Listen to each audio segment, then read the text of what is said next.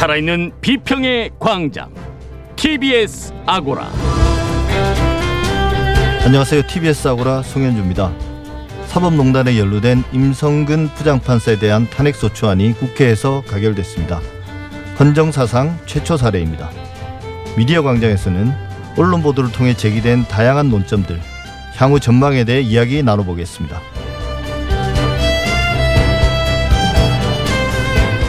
북한 원자력 발전소 추진 여부에 대한 논란이 사그라들지 않고 있습니다.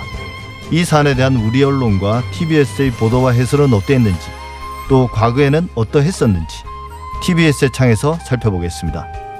TBS 아고라 지금 시작하겠습니다.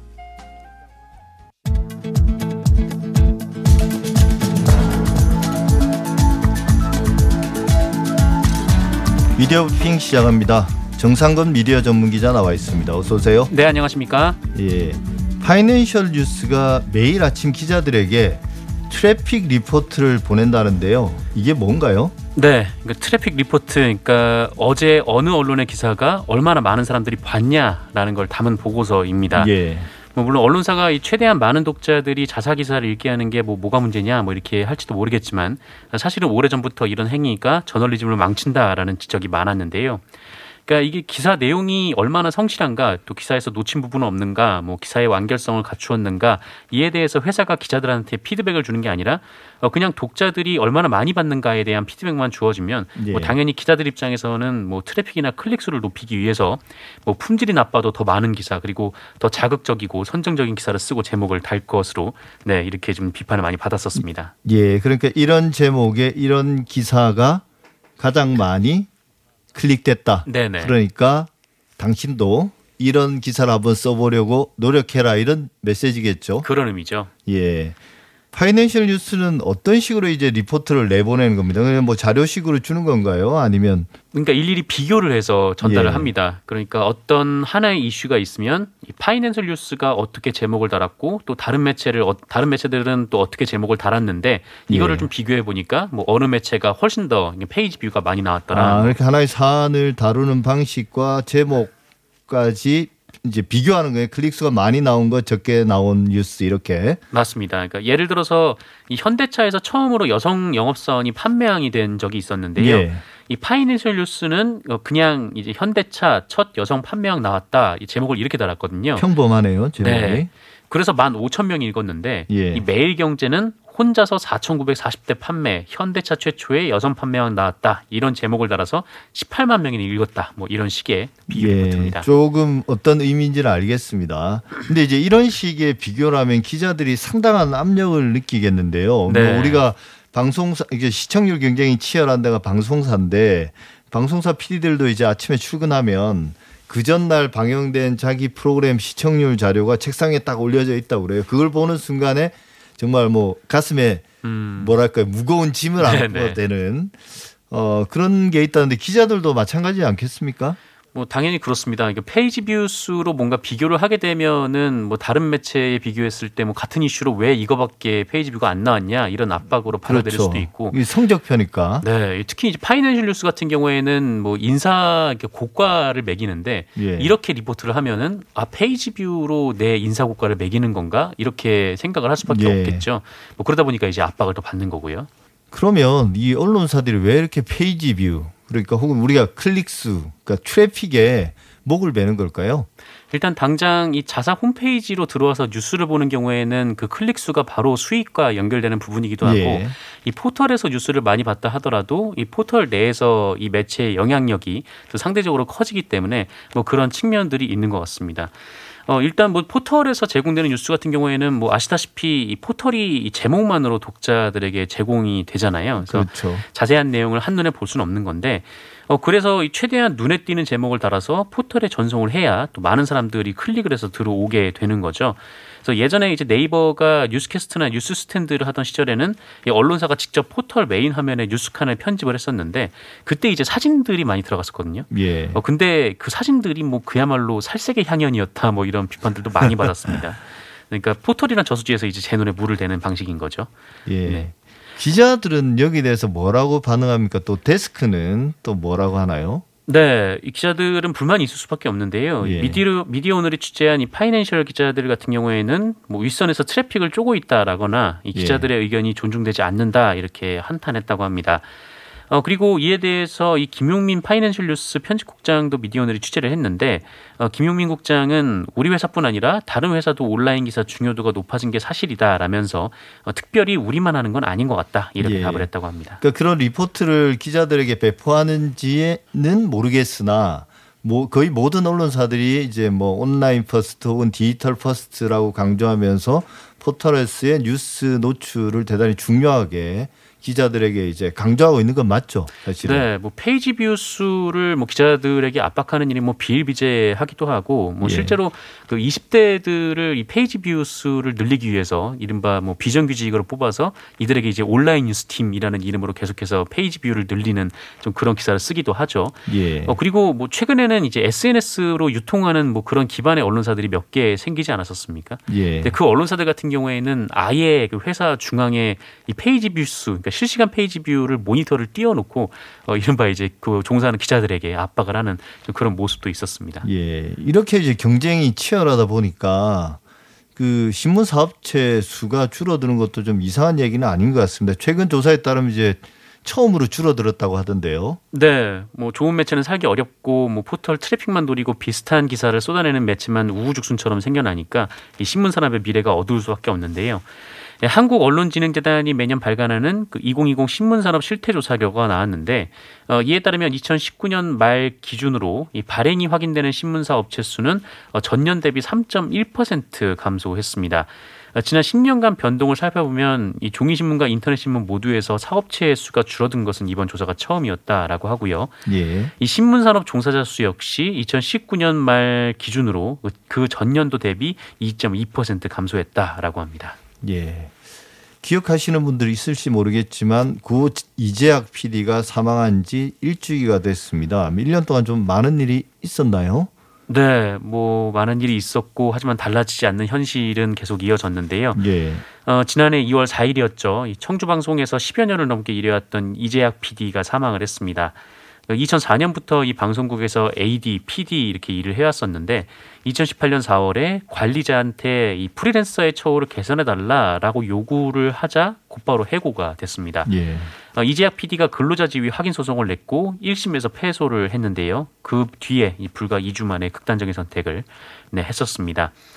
어, 그런데 당시 청주방송의 이두영 회장이 전 직원을 모아놓고 조회를 하면서 그 임직원들에게 책임을 떠넘기고 또 고인의 사건 해결에 도움을 주지 말 것 그리고 도움을 준 사람은 색출하고 처단하겠다라는 협박성 발언까지 해서 많은 비난을 받았는데요.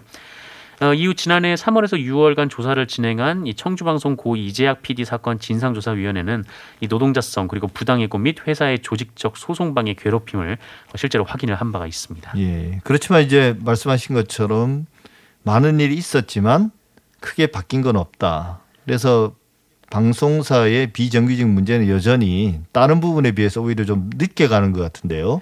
네, 뭐 여전히 수많은 방송사들이 비정규직 노동자를 정규직 노동자 자리에 대체를 해서 쓰고 있고요. 이 청주 방송이 문제가 됐었는데 여기도 여전히 이 수십 명의 프리랜서 노동자들이 일을 하고 있고 또 그들이 2년마다 계속 교체가 되고 있습니다. 예. 왜냐하면 2년 이상 쓸 수가 없거든요. 그러니까 한마디로 이제 부속품처럼 다뤄지는 건데요. 이 해고될 때는 자기가 자기가 왜 해고되는지도 모른 채 뭐 그냥 계약 해지란 이름으로 떠나야 하는 상황이고 어 그래놓고 이 비용을 이유로 저임금으로 이들을 사용하고 있는 것이 현실입니다. 어, 그런데 뭐 언론사 정규직들은 사실 이 비정규직 문제에 관심이 많이 없는데요. 뭐 많은 기자들이 그 우리 사회 비정규직 문제를 고발을 하면서도 이 정규직 노동조합은 자사내의 비정규직이 얼마나 되는지 이 실태 파악도 안 돼 있다. 좀 이런 비판도 어, 나오고 있습니다. 그래서 얼마 전에 고 이재학 PD 일주기를 추모하면서 토론회가 열렸었는데 이 당시 많은 사람들의 질문이 언론 노조를 향했었어요. 뭐 비정규직과 어떻게 연대를 할 것이냐, 어, 비정규직 문제에 대해서 잘 알고 있느냐, 뭐 이런 질문들이 쏟아졌는데 어, 이런 점은 정말 뼈 아프게 받아들여야 하는 대목인 것 같습니다. 예. 그게 이제 뭐 KBS 최근에 KBS 수신료 인상과 관련된 논란 속에서 연봉이 1억 넘는 사람이 이제 뭐 몇 퍼센트다 이런 이야기 있었고 거기에 대해서 이제 비판 여론이 일자 KBS 직원이 그러면 열심히 해서 KBS 사원이 되라 뭐 이런 이야기를 해서 또또 비난을 받았죠. 네. 뭐 이런 나쁜 일들만 있는 건 아닌데 어쨌든 지난해 한국 기자상 대상으로 엠번방 보도가 뽑혔다고 하네요. 네, 한국 기자협회가 주관하는 한국 기자상 대상에 그 한겨레 신문과 국민일보의 엠번방 사건과 그 후 보도가 공동으로 선정됐습니다. 아, 이 공동 수상은 지난 2016년에 이 박근혜 최순실 게이트 보도로 TV조선 그리고 한겨레 JTBC가 한번 공동 수상을 한 바 있거든요. 예. 어, 이후에 4년 만이니까 이 그만큼 이 n번방 보도가 우리 사회에 끼친 영향을 가늠해 볼 수 있을 것 같습니다. 어, 그리고 이를 집요하게 추적 보도했던 한겨레 그리고 국민일보를 칭찬하지 않을 수 없는데 어, 그래도 하나 좀 더 덧붙여야 할 것이 있어 보여요. 그러니까 바로 대학생 기자 두명 어, 기자단 불꽃인데요. 어, 이분들은 2019년 9월에 탐사보도 공모전에 낸 기사가 바로 이제 텔레그램 엠번방을 세상에 드러낸 첫 보도였습니다. 어, 이들은 이제 왓치맨이 관리하던 텔레그램 대화방을 접하고 직접 안으로 들어가서 증거를 수집하면서 이 충격적인 사실들을 폭로했는데요. 어, 이분들도 함께 대상을 줬으면 어땠을까? 네 그런 생각도 함께 예, 들었습니다. 뭐 그분들이 좋은 언론인으로 성장하고 있으리라 네네. 믿습니다. 미디어 브리핑 오늘 여기까지 하겠습니다. 정상극 기자였습니다. 수고하셨습니다. 고맙습니다.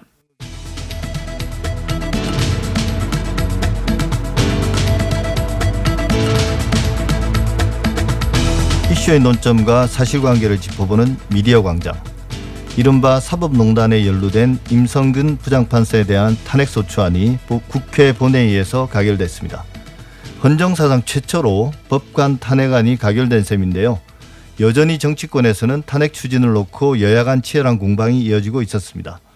보수 언론과 야권의 사법부 길들이기라는 비판 속에도 탄핵소추안이 가결된 배경은 무엇인지 또 탄핵 소추 국면에서의 언론의 보도는 어땠는지 언론 보도가 주목했던 쟁점을 중심으로 구자룡 변호사와 함께 알아보겠습니다. 안녕하세요. 예, 안녕하세요. 구자령 변호사입니다. 예. 이번 주 이른바 사법농단에 연루된 임성근 부장판사에 대한 탄핵 추진이 내내 논란이 됐었는데요. 어, 법관 탄핵에 대한 논의, 논의 자체가 처음은 아닌 거죠. 예, 맞습니다. 법관에 관한 탄핵이 문제된 사례가 자체가 처음은 아니고요. 12대 국회, 그러니까 1985년인데 이때 부당한 판사 인사를 일삼은 유태흥 전 대법원장에 대한 탄핵소추 결의안이 발의는 됐지만 국회에서 부결됐던 사례가 한 번 있었고요. 예. 그리고 18대 국회, 이건 2009년입니다.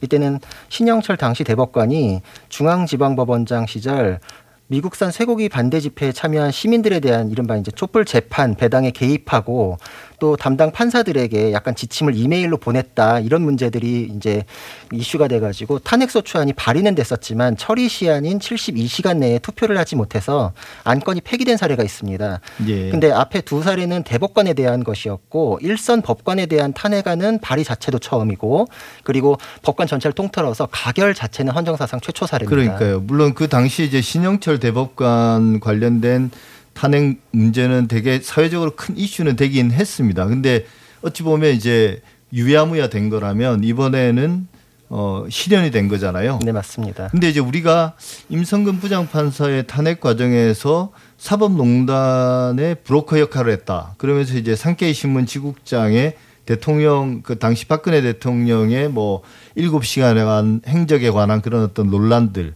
여기에 관여한 것 정도로 알려져 있는데 구체적으로 임성근 부장판사가 탄핵까지 받게 된 사유는 뭔가요? 좀 자세하게 좀 설명해 주시죠. 예, 구체적으로 짚어보면 임 부장판사가 2014년 2월경에는 형 그 서울중앙지방법원 형사 수석 부장판사로 재직했었습니다. 예. 그때 법원행정처 임종원 전 차장으로부터 청와대의 의중을 전달받고 청와대 관심 사건에 개입해서 그 선고 내용에 그 수정이나 이런 식으로 개입을 한 혐의가 직권 남용이 문제된다. 이래서 이제 기소가 된 사례인데 예. 그러니까 그- 이게 어찌 보면 청와대에서 임종원 전 법원 행정처 차장. 차장으로 가고 예, 그리고 그게 다시 이제 어 임성근 부장 임성근 네, 당시의 형사 수석 부 장판사에까지 전달돼서 예. 담당 재판부 판사에게까지 전달이 됐겠네요. 예, 맞습니다. 사실관계 자체는 그런 내용들이 네. 확인이 됐습니다. 그래서 가장 핵심적이었던 거는 당시 산케이 신문 서울 지국장이 박근혜 대통령 7시간 행적에 대한 추측성 기사를 썼는데 이게 명예훼손죄로 기소가 됐고 예. 그 재판부에서는 이제 무죄 선고를 하려고 이제 다 준비는 돼 있는데 그 문구들을 수정을 하고 이것 것들이 이제 뭐 결론에 대해서 뭐 영향을 주는 거 이런 것까지는 아니었지만 이 내용들이 뭐 좀 반영이 되면 좋겠다. 이 부분이 반영이 되지 않으면은 누군가가 좀 서운해하지 않겠느냐 이런 식의 예. 이제 의견들을 계속 전달한 것이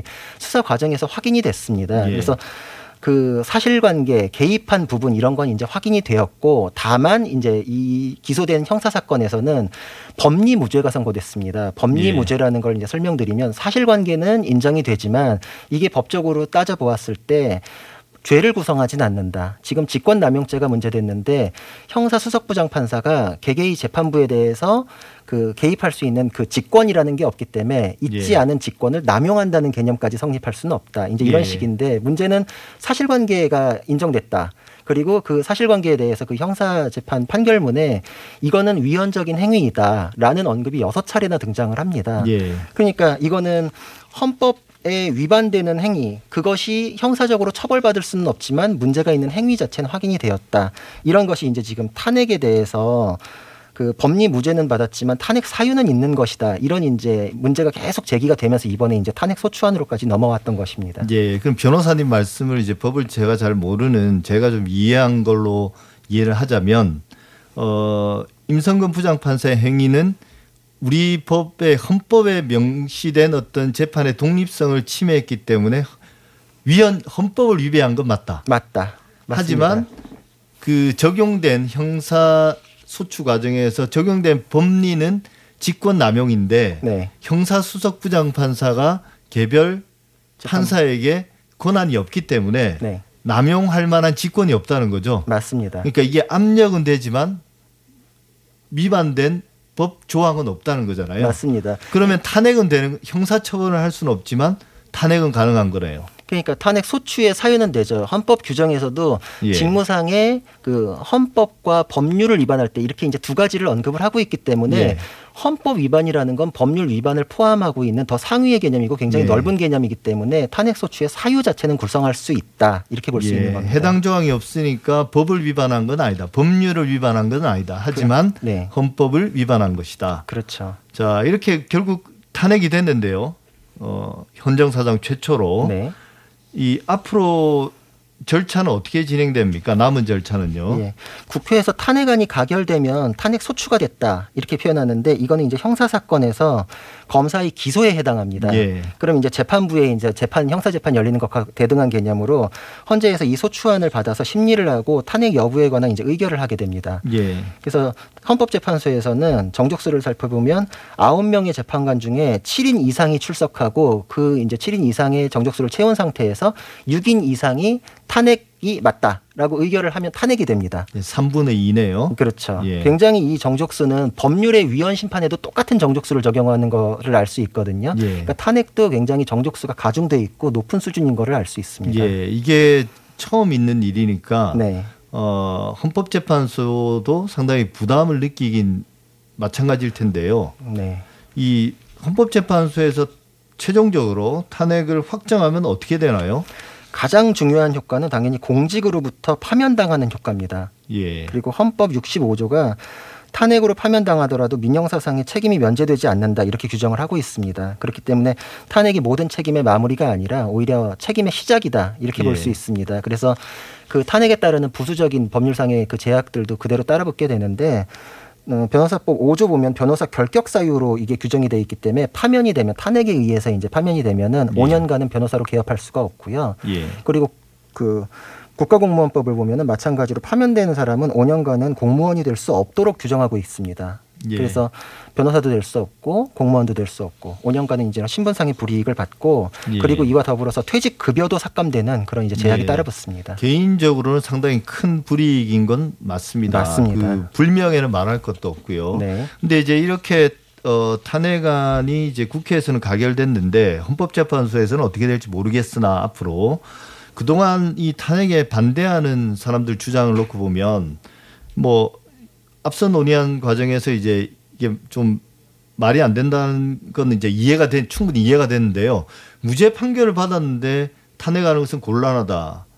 이걸 이제 지난달 2심에서 무죄 판결을 받은 신광열 부장 판사 이분도 연루된 분이잖아요. 맞습니다. 그렇게 주장했고 이게 이제 결국 자기 이야기도 하지만 임성근 부장 판사 탄핵 소추안 발의를 이제 겨냥한 건데 그렇죠. 본인의 일이기도 하고 맞습니다. 이게 임성근 부장 판사의 일이기도 한데 그리고 이제 임 부장판사의 변호인 역시 입장문을 통해서 재판부가 무죄를 선고했는데 탄핵이 요청되는 거는 어, 헌법 위반이 그렇게 심각한 건 아니지 않나 이렇게 이야기를 했습니다. 어떻게 돼, 이해해야 될까요? 유죄 판결 유무에 따라서 탄핵 소추의 가능성이 달라질까요? 헌법재판소 판단할 때. 네, 뭐 앞에 그 언급하신 부분들은 사실 법적으로 조금 다른 부분도 있긴 하지만 일단 마지막 그 질문에 집중해 가지고 설명을 드리자면 예. 결론적으로는 형사 사건 유죄 판결 여부 이거랑 탄핵 소추의 가능성 여부가 직결되지는 않고 탄핵 절차는 형사상의 유죄 판결을 선결적으로 요구하지 않습니다. 예. 그리고 절차 자체가 형사상 문제만을 대상으로 하고 있지도 않은데요.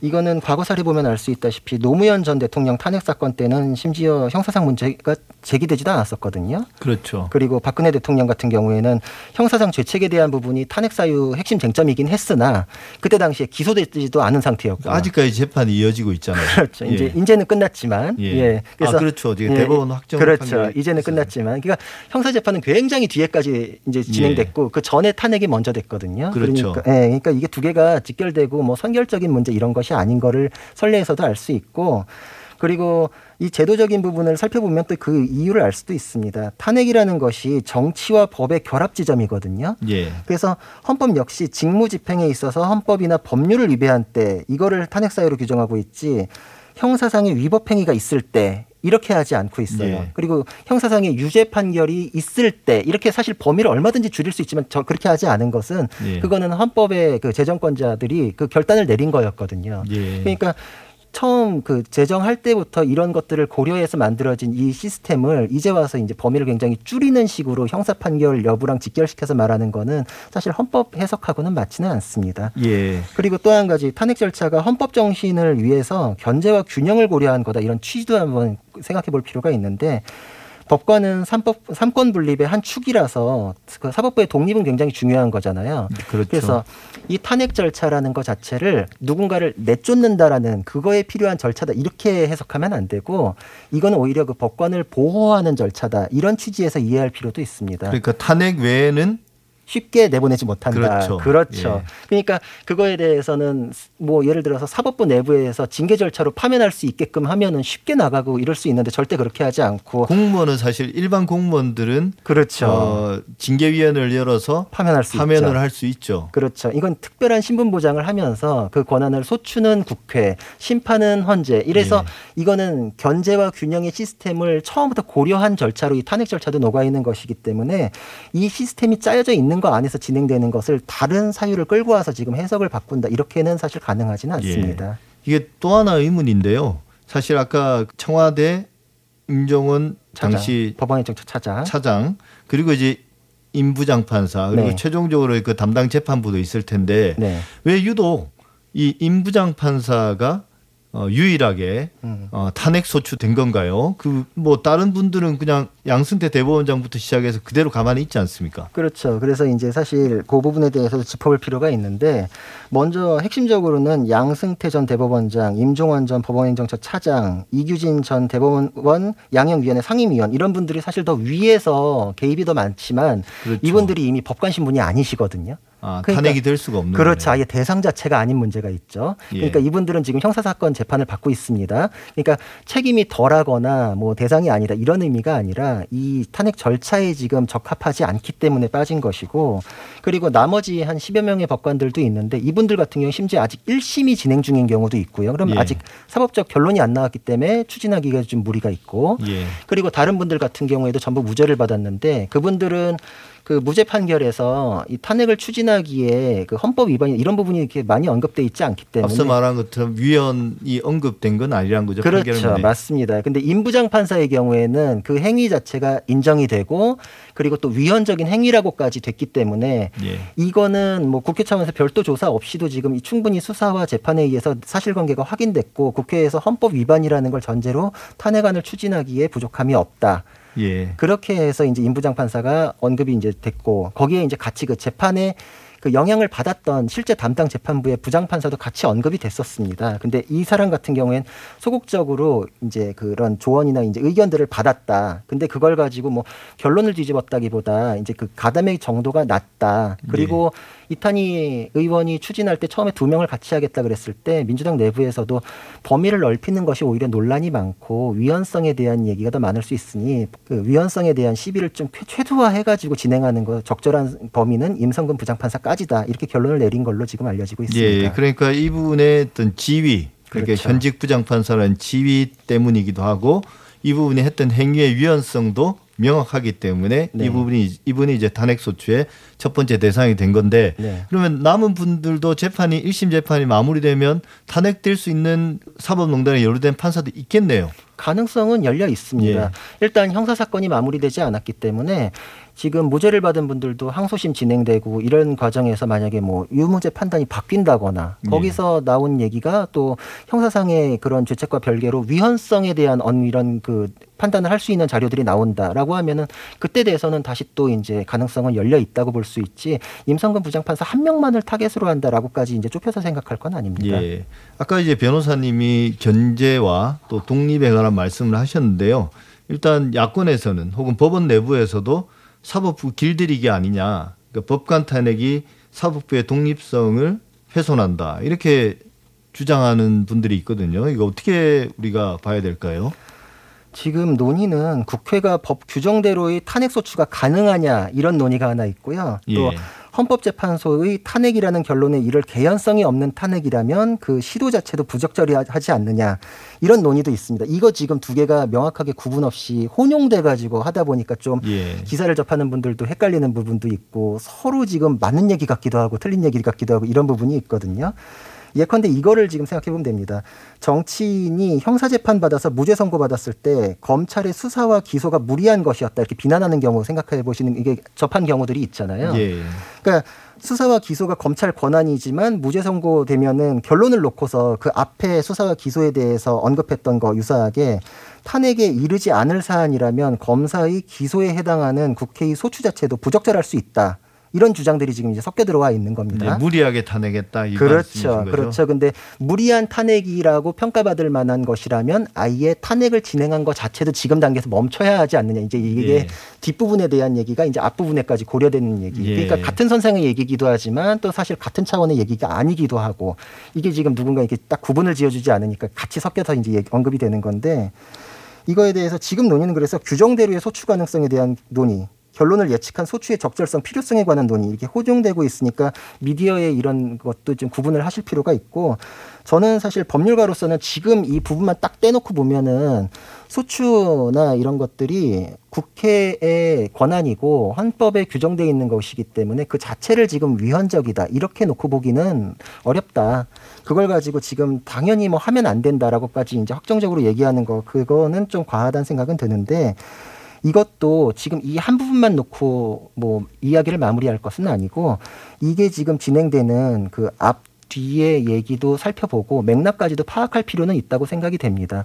예. 지금까지 흘러온 것이 견제인지 훼손인지 이것은 맥락도 봐야지 나중에 좀 평가가 활- 이제 완료가 되지 않을까 이런 생각이 듭니다. 예, 지금까지 구자룡 변호사였습니다. 오늘 말씀 감사합니다. 예, 감사합니다.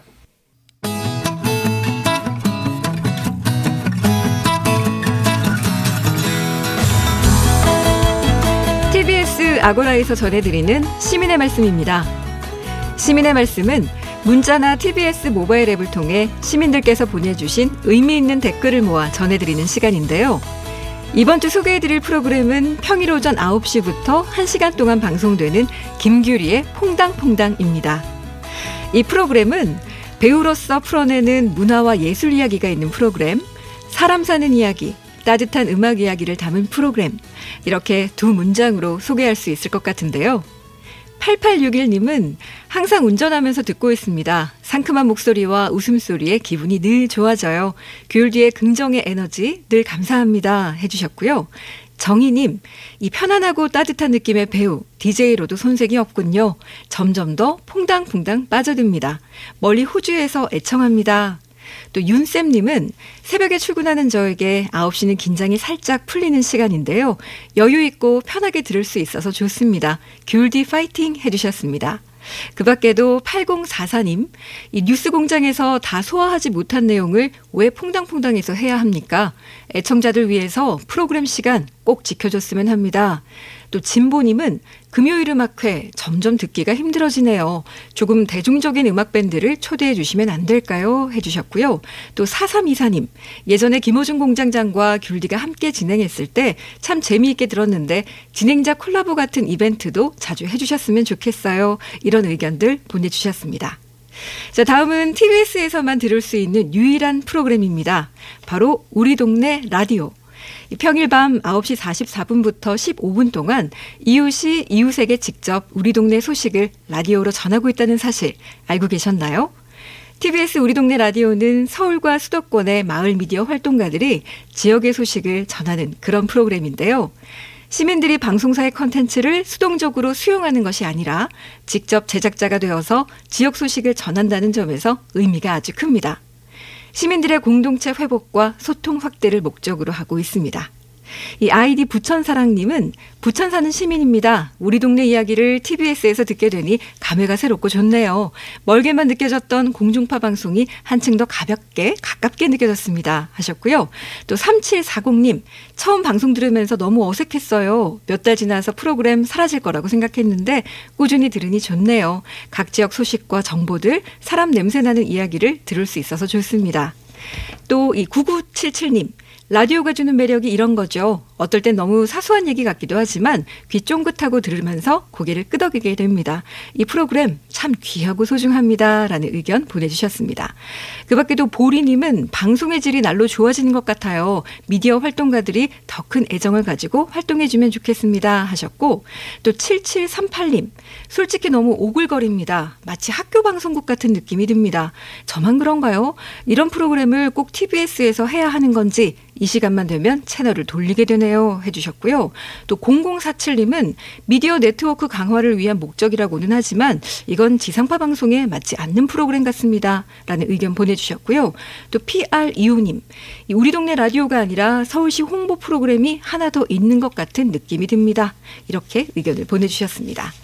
시민의 말씀은 각 프로그램마다 시민들께서 보내주시는 소중한 의견들 앞으로도 모아 모아서 전해드리겠습니다. 많은 청취와 다양한 의견 보내주시기 바랍니다. 지금까지 시민의 말씀이었습니다.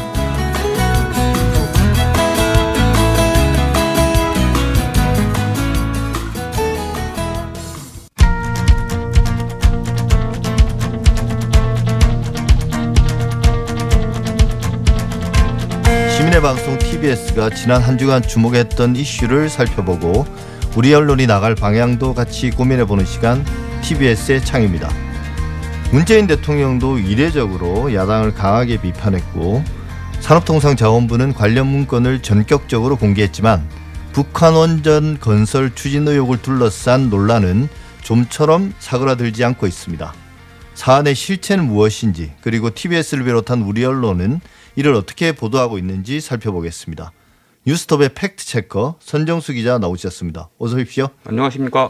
정부가 북한의 원자력 발전소를 지어주려고 했다는 그런 의혹, 예, 정상회담에 관여한 그런 인사들이나 혹은 문건을 작성한 산자부의 해명에도 불구하고 열흘 가까이 논란이 지속되고 있습니다. 일단 논란의 시작은 SBS의 보도로부터 시작됐죠. 네, SBS가 1월 28일 공소장 그 산자부에서 관련 감사원 자료 제출 대비해서 관련 파일들을 삭제한 산자부 공무원들에 대한 공소장을 입수해서 단독으로 보도했습니다. 예, 그건 이제 일단 월성 원전 1호기 경제성 평가와 관련된 감사원 이제 자료 감사에- 제출 예. 그 공소장에 범죄 일람표가 첨부됐거든요. 예. 여기에 그 당시에 삭제했던 파일 530개의 파일명이 들어 있습니다. 근데 그 중에 문제가 되는 부분이 이제 요번에 그 논란이 되고 있는 북한 지역 원전 건설 추진 방안 등의 문건들이 포함이 돼 있었던 것이죠. 예, 거기서부터 시작했는데 그럼 이제 지금 논란이 걷잡을 수 없이 확산이 됐단 말이죠. 네. 어, 지금 어떤 주요 지점은 뭡니까 논란이 되고 있는? 논란이 되는 지점은 크게 두 가지로 볼 수 있습니다. 예. 하나는 북한의 과연 극비리의 원전 건설을 추진한 거냐, 예. 이게 타당한 거냐. 그게 이제 가장 중요한 예, 예. 그리고 지금 이제 정부 쪽에서 해명을 많이 하고 산자부에서도 자료를 공개하지 않았습니까? 예. 근데 그럼 떳떳하다면 당시에 왜 그 공무원들은 자료를 삭제했냐? 이 두 가지 축으로 볼 수 있겠습니다. 예. 그래서 이제 김종인 국민의힘 비대위원장은 이걸 이적 행위라고 했죠. 그 바로 그 다음 날 말씀하신 것처럼. 네, 네. 그리고 이제 홍준표 의원은 더 나아가서 이제 여적죄에 해당될 것이다. 네, 네. 이게 여적죄라는 게 뭔가 찾아보면 형법 제 93조인데요. 무시무시합니다. 그러니까 적국과 합세하여 대한민국에 항적한 자는 사형에 처한다. 이게 이제 여적죄 조항입니다. 이게, 이게 결국 야권이 문제 삼고 있는 지점은 예. 이게 결국은 종북 프레임이라든지 그걸 또 좀 더 완화한다면 뭐 퍼주기 이런 거에 연장선에 있는 거 아닌가요? 결국에는 이제 색깔론이라고 봐야겠죠. 그래서 이제 청와대와 정부 여당도 마찬가지지만 구태의연한 색깔론 보궐선거를 앞두고 색깔론에 다시 불을 지피는 것 아니냐 이런 예. 비판이 많이 나오고 있죠. 예, 예. 네. 그래서 이제 문재인 대통령이 구시대 유물 같은 정치로 대립을 부추긴다는 그런 표현까지 써가면서 비판했는데 사실 이게 발언은 길지 않았지만 대통령의 이런 반응은 좀 이례적이지 않습니까? 굉장히 강도 높은 비판이라고 할 수 있습니다. 그러니까 문재인 대통령의 예, 그동안의 언행을 보면 그렇습니다. 근데 이후에 이제 앞서 말씀하신 것처럼 산자부나 통일부 등 관련 부처에서 어, 북한 원전 건설 추진은 없었다라고 해명했잖아요. 네, 그리고 이제 산자부는 논란의 파일 원문을 그대로 이제 공개했습니다. 네 공개했습니다. 그 네. 주요 내용은 어떤 건가요? 세 가지 내용이 들어있는데요. 예. 첫 번째는 그 캐도 한반도 에너지 개발 기구 1995년 무렵부터 이제 추진됐던 그 북한의 신포지구라는 곳이 있습니다. 거기 예. 우리 이제 한국, 일본이 비용을 내고 일본이 중유 에너지를 제공하고 우즈베키스탄에서 인력을 제공했던 예. 그 경수로 두 기를 지어주는 프로젝트가 진행이 되다가 중단된 적이 있었는데요. 바로 그 지역에다가 다시 경수로를 지어주자. 이게 1안이고요. 예. 두 번째 안은 DMZ 비무장지대에다가 원자로를 지어주자. 세 번째는 중단된 신규 원전인 신한울 3, 4, 5기 요거를 다시 살려내서 다시 지어서 여기서 생산되는 전기를 북한에 공급하자. 예. 이 크게 세 가지 방안이 들어 있습니다. 예. 그러니까 이게 이제 뭐 당시 2018년 같은 경우는 문재인 대통령 취임 한 1년 남짓한 그 시기에 남북 관계가 급속하게 이제 화해 무드로 전환되는 와중이었단 말이죠. 그렇습니다. 그래서 제 기억으로 온갖 아이디어들이 많이 나왔던 것 같아요. 그러니까 전부 정부 부처별로 혹은 다양한 민간 단체들이 이 남북 화해 시대에 뭘 할 것인가. 근데 그래서 이제 이게 결국 아이디어 차원이었다는 거잖아요. 예, 산자부는 그 2018년 1차 남북회담 다들 예. 기억하시겠지만 도보다리 회담이 이- 이뤄졌던 그 1차 남북회담이 끝난 다음에 각 정부 부처 모든 정부 부처에서 남북 경협이 본격화되는 상황에 대비해서 아이디어를 모아 모아줘라 예. 이런 요청이 있었고 그에 따른 차원의 아이디어를 검토한 것에 불과하다 이렇게 해명을 했죠. 예. 그 정도면 사실 논란이 사그라들 만 한데요. 네, 그렇지 않단 말이죠. 예, 그러니까 발단이 된 건 SBS 보도였지만 그 뒤에 이 사안을 가장 비중 있게 다룬 언론은 아마 조선일보 같은데요. 사설도 맞습니다. 많이 썼습니다. 네, 사설이 세 차례 나갔고요. 대부분 이제 정부의 탈원전 정책과 이번 그 문건이 알려지면서 북한 원전을 극비리에 추진했다는 두 줄기를 모두 비난을 하고 있죠. 예. 예. 결국은 어, 원전 건설을 검토했다는 것 자체도 문제고 예.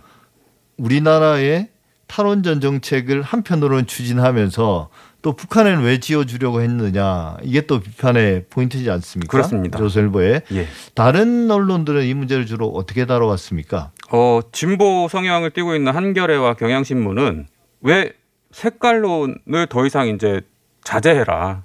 이 주로 이제 국민의힘 쪽에 권고를 하는 뉘앙스의 사설을 실었고요. 중앙일보는 왜 파일을 삭제하려고 했는지 예, 뭐 색깔론은 좀 지나치다고 본다면 예, 왜 파일을 삭제하려고 했는지와 탈원전 정책의 모순에 대해서 투명하게 공개해라. 예. 이런 정도의 스탠스로 보도를 하고 있습니다. 예. 그러니까 사실 이제 북한의 원전을 지어주는 걸 아이디어 차원에서 검토하는 것 자체에 대한 문제 제기는 조금 사그라들고 예, 반면에 이제 이걸 그럼 왜 삭제하려고 했느냐. 예, 예. 그 다음에 이게 정부의 탈원전 정책과는 또 모순된 거 아니냐 이걸 이제 지적하는 것 같은데요. 일단 다음 TBS 이야기도 좀 해보죠. TBS도 이 공방을 쭉 보도를 했는데 예. 주요 시사 프로그램에서 다룬 내용들은 어떤 겁니까? 어, TBS는 김어준의 뉴스공장에서 정세현 전 통일부 장관이시죠. 지금 예. 민주평통 수석 부의장이신데요.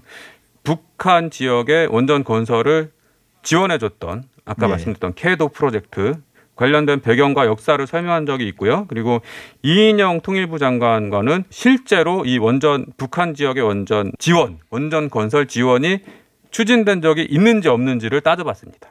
그래서 이인영 통일부 장관은 다 찾아봤지만 전혀 추진된 바가 없다고 해명을 했죠.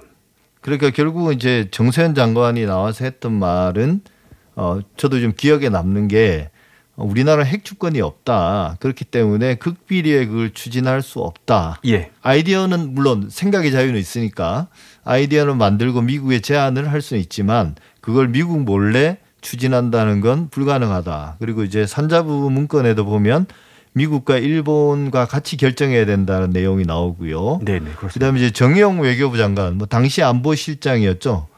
어 그분 같은 경우는 그 비밀리에 이제 전달했다는 USB, 예, 예. 비밀리에 전달한 건 아니죠. 그렇죠. 사실은. 예. 근데 이제 거기에 포함됐을 거라고 이제 어, 주장을 하고 있는데 그 USB에는 없을 뿐만 아니라 USB 자체의 내용이 미국에도 건넸다. 예. 그 당시에 이제 볼튼 미국 국가안보보좌관에게도 전달됐다 이 이야기를 했습니다. 근데 이제 아까, 아까 말씀하신 것처럼 이 이야기에서 이제 극비리에 추진한 건 더 이상 이슈가 안 되는 거죠. 네. 그러면서 결국 문제는 왜 지우려고 했냐 그러면 이건 어떻게 이야기가 전개되고 있습니까? 결국에는 발단부터 살펴보면 좀 간단해질 것 같은데요. 예. 결국 이 산자부 공무원들이 자료를 왜 삭제했냐. 감사원이 월성 1호기의 경제성 평가가 타당하게 이루어졌는지를 감사를 했습니다. 네. 이 과정에서 산자부 공무원들이 최종적으로 생성된 자료만 빼고는 전부 다 삭제하자 예. 모의를 했고 시- 실행이 됐죠. 예. 그 과정에서 어떻게 보면 월성 1호기와는 관련 없는 이 북한 지역 원전 추진 문건이 같이 삭제가 된 거죠. 그게 그 의도는 뭔가요?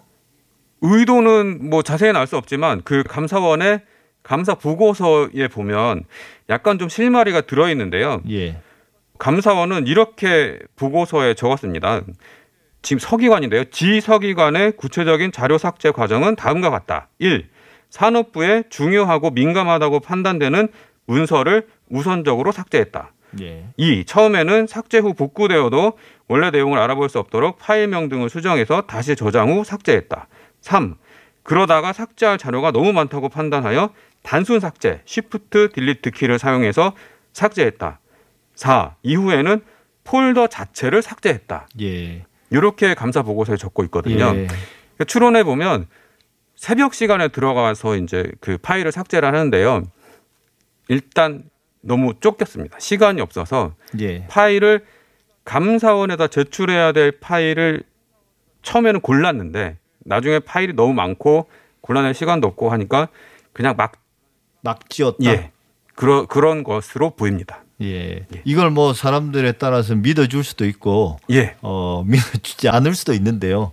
뭔가 다른 게 더 있다 이렇게 판단할 수도 있지만 어쨌든 지금 감사원에서 이야기하는 것으로는 중요한 것들만 지우다 이게 너무 많으니까 그냥 막 지웠다 이런 거잖아요. 그 과정에 과정에서 그 북한 관련된 북한 원전 관련된 아이디어 검토 폴더와 문건들도 같이 지워졌다. 그렇습니다. 공소 일람표에 관련- 보면 이 북한 원전 관련된 파일들은 가장 마지막에 지운 것으로 예. 돼 있습니다. 시간상.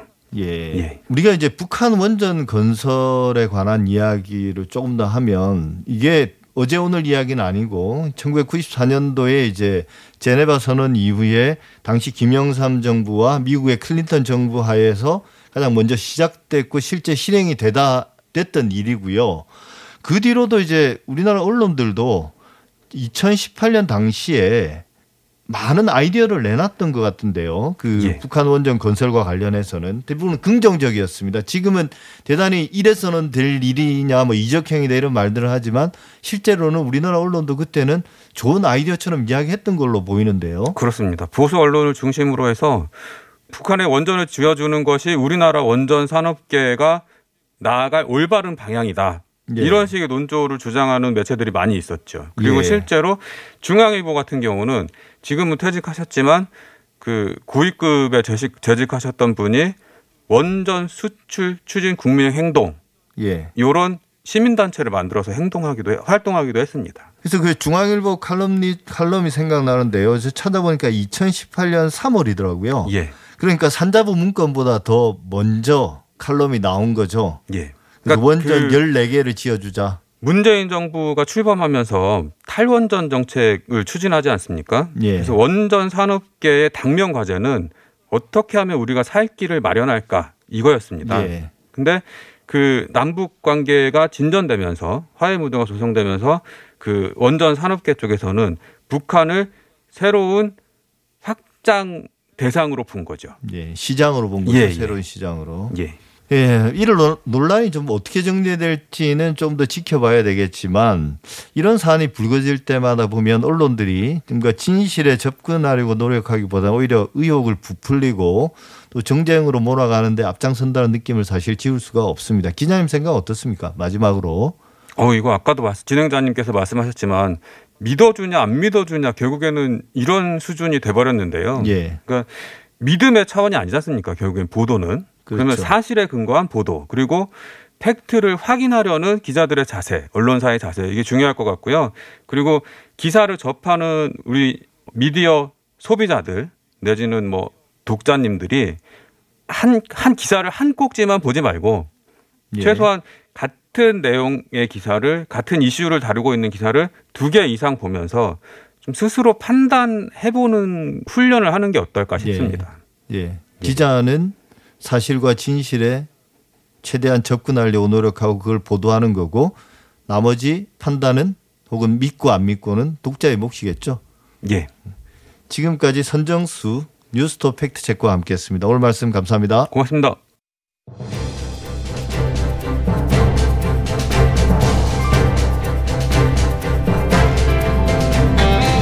TBS 아고라 오늘 준비한 내용은 여기까지입니다. 평안한 주말 보내십시오. 감사합니다.